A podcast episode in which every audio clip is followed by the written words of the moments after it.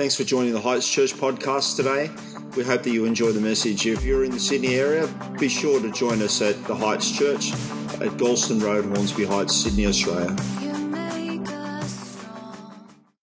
Um, so the reading is from Luke chapter 14, verses 16 to 24. Okay. Jesus replied, A certain man was preparing a great banquet and invited many guests. At the time of the banquet, he sent his servant to tell those who had been invited, Come, for everything is now ready. But they all alike began to make excuses. The first said, I have just bought a field, and I must go and see it. Please excuse me. Another said, I have just bought five yoke of oxen, and I'm on my way to try them out. Please excuse me. Still, another said, I just got married, so I can't come. The servant came back and reported this to his master. Then the owner of the house became angry and ordered his servant Go out quickly into the streets and alleys of the town and bring in the poor, the crippled, the blind, and the lame. Sir, the servant said, what you ordered has been done, but there is still room. Then the master told his servant, Go out to the roads and country lanes and compel them to come in, so that my house may be full.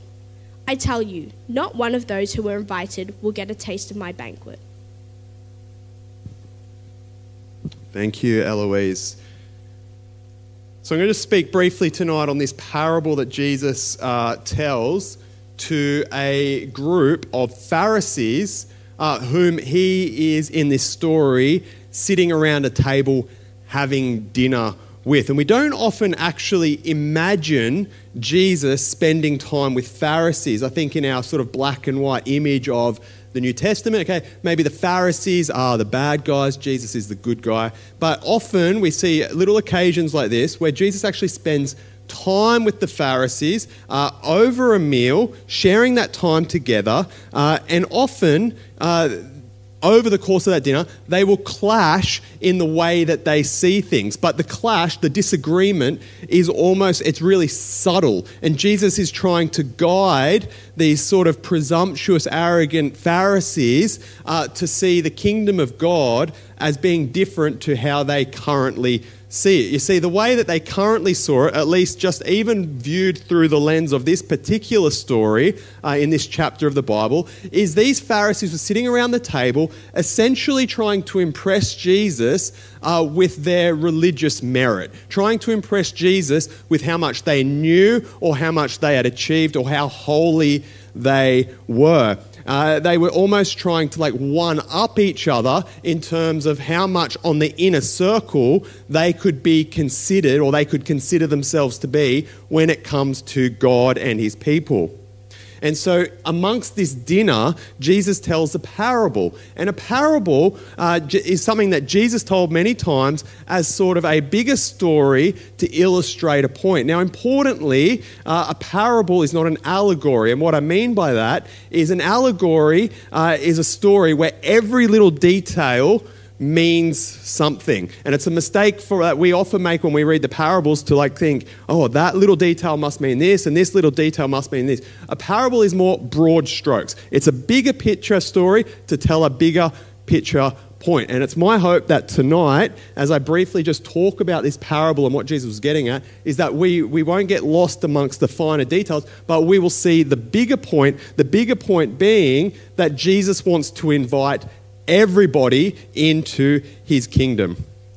And specifically, amongst that, uh, Jesus challenges the excuses of the comfortable, the excuses of the comfortable. And what's great is that this parable really is uh, a message for those like us who find ourselves in a church building on a Sunday. This isn't necessarily like an outreach scripture, even though the end result of the parable is all those on the outside being invited in. That's sort of the great, like, rejoicing point of this scripture is that all are invited in. But really, what Jesus is getting at, and really what I want to challenge us tonight around, is any sort of notion that we might have in our lives about being in a circle, any notion that we might have in our lives about having sort of a head start or a religious merit just by the fact that perhaps we're on a church on a Sunday, or I grew up going to church, or yes, I know this and I know that. I want to challenge that and strip that away so that we wouldn't see ourselves as the comfortable inner circle, but we would see ourselves as the humble outsiders that we are. And so Jesus tells a parable, and the parable is essentially a warning.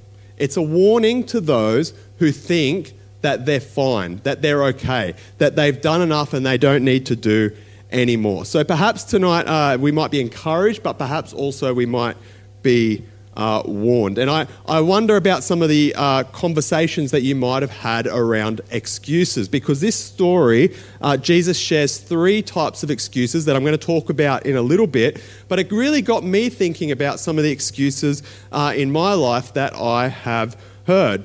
A few years ago, in the soccer team that I'm in, uh, the guy that runs and manages my soccer team uh, had a season ending injury which I thought, in terms of excuses, was a weak one for why he no longer wanted to come to training on Thursday nights. And so all of a sudden, uh, he handed it over to me to be the one to run the training on Thursday night, but the actual running of the Thursday night was the easy bit. Organising 15 to 20 guys to be in the same place at the same time every week, that was the difficult bit of the task that he gave me. You see, for 14 weeks, I received every Thursday afternoon an onslaught of text messages uh, detailing a variety of excuses for why a bunch of these guys couldn't make training tonight. And look, I am sure most of them were real. Okay? Most, most of them are, okay, I'm sick. Oh, my wife's sick. Oh, my kid's sick would be the easy ones. Oh, I've had a busy week. Or I'm stuck at work. Oh, the traffic is terrible. In Cherrybrook? I don't, I'm not sure. Okay? Uh, just excuse after excuse. But one that really sticks in my memory and I've never forgotten uh, was by a, a, guy in my team who one Thursday uh, just messaged me. He says, oh, Hey, Chris, I won't be able to make it tonight. Uh, it's my dad's birthday and we're celebrating it tonight. I can't make it. Sure, fair enough. To be honest, I didn't really care for any of the excuses. They can do what they want. But this is the excuse he gave me. It's my dad's birthday. We're celebrating it on this on Thursday night tonight. Go, fair enough. Enjoy your dinner. Enjoy your dinner. The thing is, about two months later, the same guy, who I can assure you only had one dad, because that was my first thought, messages me, Hey, Chris, I can't make training tonight. Uh, unfortunately, it's my dad's birthday tonight and we're celebrating it. I scroll up to check that I'm not going crazy or this is some sort of like matrix situation. And I point out to him, hey, mate, uh, you, you did actually use that excuse already a couple uh, of months ago. Like, uh, if you don't want to come to training, it's totally cool. And he messaged back, yeah, yeah, you got me. I just didn't want to come tonight. Obviously, for this guy, uh, dad's birthday, uh, unverifiable by most people, was his go to excuse, and he made the terrible uh, judgment, uh, terrible error to, to use it twice in the same soccer season.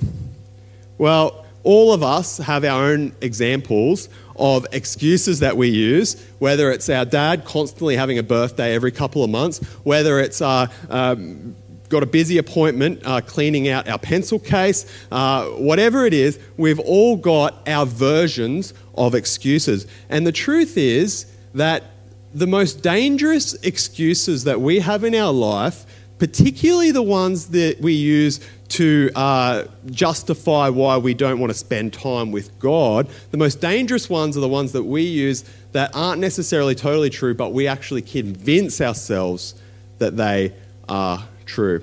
And so Jesus tells this parable, and the parable is about an invitation to a great banquet, a great feast, a great meal. A rich man is, is throwing this huge party, and he sends the invites out. Now, in the culture of first century Israel, there were two invitations that would be given out for a banquet. The first invitation was well in advance to let people know uh, that the day, the date that this banquet was happening. And then there would be a second invitation that would go out on the morning of to let people know the exact time and details. Okay. Jesus starts this story with the second invitation, which is why, as you read it, that's why, as you read it, you realize, okay, they already knew that this banquet was taking place. This is the second invitation, okay? This is the one that's telling them the details. And so when the servant goes to tell the invited guests that the banquet is prepared, they already know that there's going to be one, but each of them come up with their own excuse, their own reason for why they cannot come. As I found out with that guy from my soccer team, as Mark found out with, uh, I won't say the name aloud in case uh, she's watching live right now, uh, an excuse is often just a polite way of rejection. These guests did not want to come to the banquet. They were thinking, like many of us do, of the things that they wanted to do or the things that they wanted to get done. The banquet sounded nice in theory months before, but when it came to the actual day, they didn't have the enthusiasm, the energy, or the excitement to attend. Even though they were invited, even though they knew, they came up with excuses for why they couldn't come. And it's a great parable because each of us have been invited to know God. Each of us have been invited to have a relationship with God now, but also significantly, we've all been invited to the end day celebration that God will one day have with his people. This, this idea of an end day feast or an end day celebration, you see it all throughout, especially the Old Testament, uh, as sort of a, a image or a metaphor for what it's going to be like to spend that final time with God. An example in Isaiah 25, uh, it says, This is what it says On this mountain, the Lord Almighty will prepare a feast of rich food for all peoples, a banquet of aged wine, the best of meats, and the finest of wines. On this mountain, he will destroy the shroud that enfolds all peoples, the sheet that covers all nations. He will swallow up death forever. The sovereign Lord will wipe away the tears from all faces. He will remove his people's disgrace from all the earth. The Lord has spoken. The way that this end day, when Jesus finally returns uh, to bring all things to fulfillment, is described is a feast of rich food for all peoples. A feast of rich food for all peoples. That is what each of us are invited to. All of us are invited to. And see, in this story, what the Pharisees around the table were trying to do, instead of it being a feast of rich food for all peoples, they were trying to make it a feast of rich food just for rich people. Not necessarily rich financially, but rich religiously. A, ri- a, feast of rich food for the religiously rich. They were trying to enshrine the invite list to this celebration to be just the inner circle, the top hierarchy. They were trying to create it so that uh, only a select few would go, and that indeed they would be the select few. And so Jesus totally uh, not liking the way that they were going with this attitude, turns the whole thing upside down.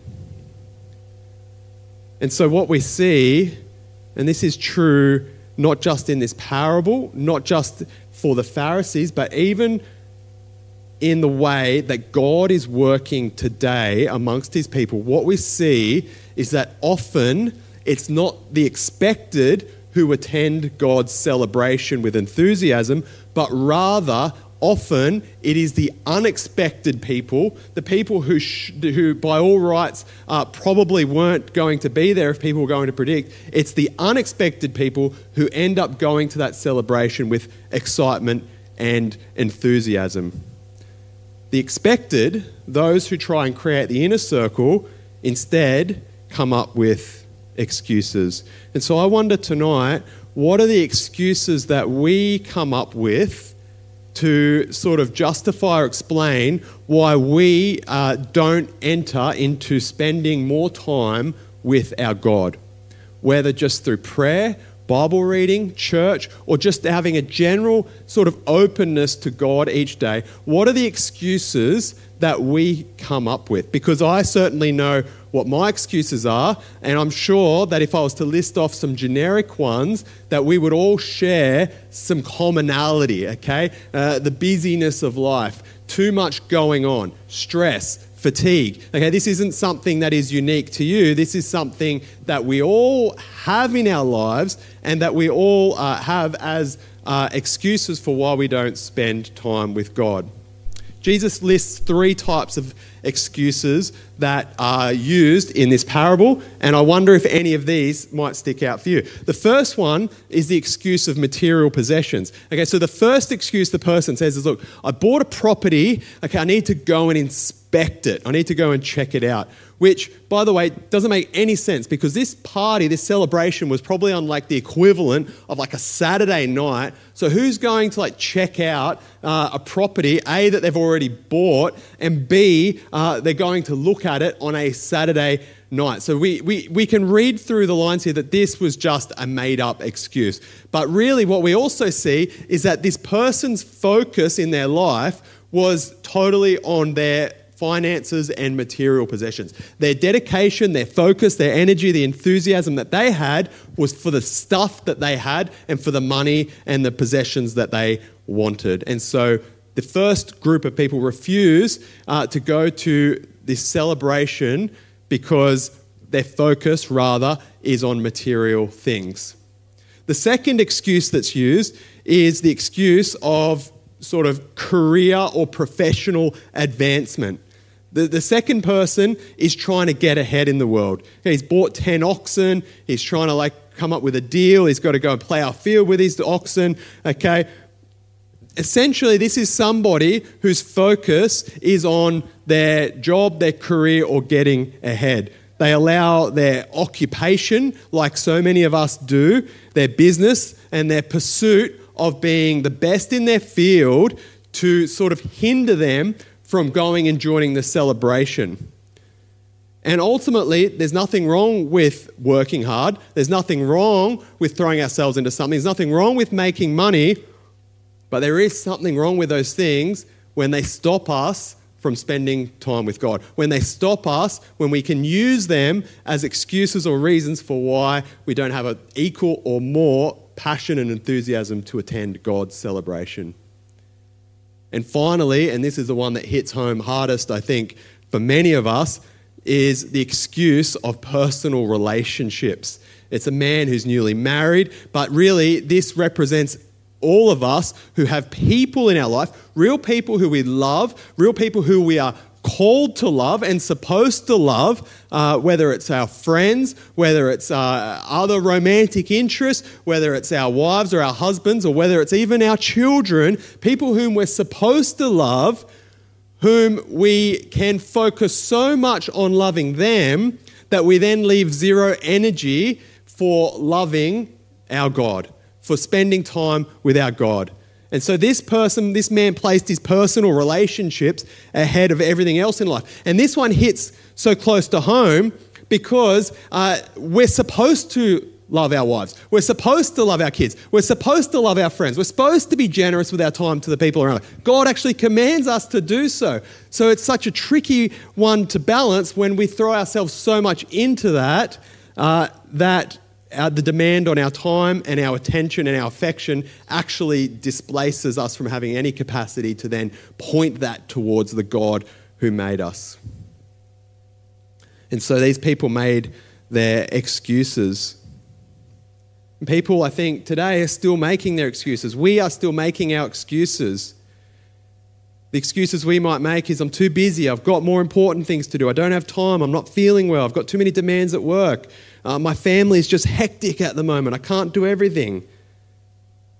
But ultimately, when we consider what we do make time for in our lives, often what we see is that we do make time for the things that we're enthusiastic about. We do make time for the things that we're passionate about. And what God says to us tonight is hey, why aren't you passionate and enthusiastic for me? And what's great about this is God even tonight is saying to you, why are you not as equally but even more, should be more equally, uh, more passionate and more uh, enthusiastic to spend time with me. Not because like I'm a boring chore, but because I am act- I surpass all of those things. God comes to us, and, and, and in all reality, even the good things in our life, the, the greatness of God and the preciousness of God far surpasses all of those things. And the truth is that often our enthusiasm for Christ today is a reflection of the enthusiasm that we will have to spend an eternity with Him. And it makes sense because if we don't want to spend time with God today, if we don't have a, a, desire to spend time with God right now, why would we want to spend time with God for eternity onwards?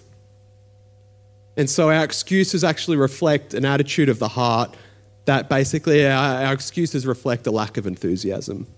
And so, what I want to challenge us tonight really is not just about the excuses, because the excuses are a symptom. The excuses that we have, the justified ones and the less justified ones, they're just a symptom for a lack of passion and a lack of enthusiasm. And so, I wonder tonight if you could uh, place yourself in a situation where you just take a breath and remember that often the, one of the reasons why we become complacent and lack enthusiasm is because we feel like we're in the inner circle. We feel like we've already made it. That feeling of getting that invitation as an outsider that filled us with so much enthusiasm originally has faded as we've spent more time in the inner circle. And so Jesus says to us, there is no inner circle. Ultimately, Jesus says, if, if the inner circle don't want to come, okay, I'm going to invite everybody. I'm going to show them who's going to come. And so the, the story says, Jesus says, go out, just go out and invite everybody because I'm not going to spend time waiting for the complacent. People will choose what they want to choose. And so perhaps tonight, you actually don't feel complacent. You just feel like an outsider. You feel like you don't belong you feel like an outcast. You feel like you're broken. you you're thinking, I don't have reasons for why I'm complacent. I have reasons for why I don't deserve to spend time with God. I have reasons for why God should never accept me. But tonight, the message to you is that God absolutely invites you into his celebration. That there is nothing about you that you've done, there's nothing about you that you are that stops you. But actually, in fact, if your attitude is one of being unworthy but enthusiastic, that that's the person that God wants to invite. So I'm going to invite the worship team to come up uh, and play a couple more songs tonight. But I want to give an invitation to two groups of people. Those who uh, perhaps, you know, you've been going through the motions and you're feeling complacent. You know that within your heart you've been going, this season of complacency has gone on too long. And tonight there's an opportunity to go, you know what, Jesus, I, I, I want to renew my excitement for knowing you. I want to renew my passion for knowing you. But also the second group of people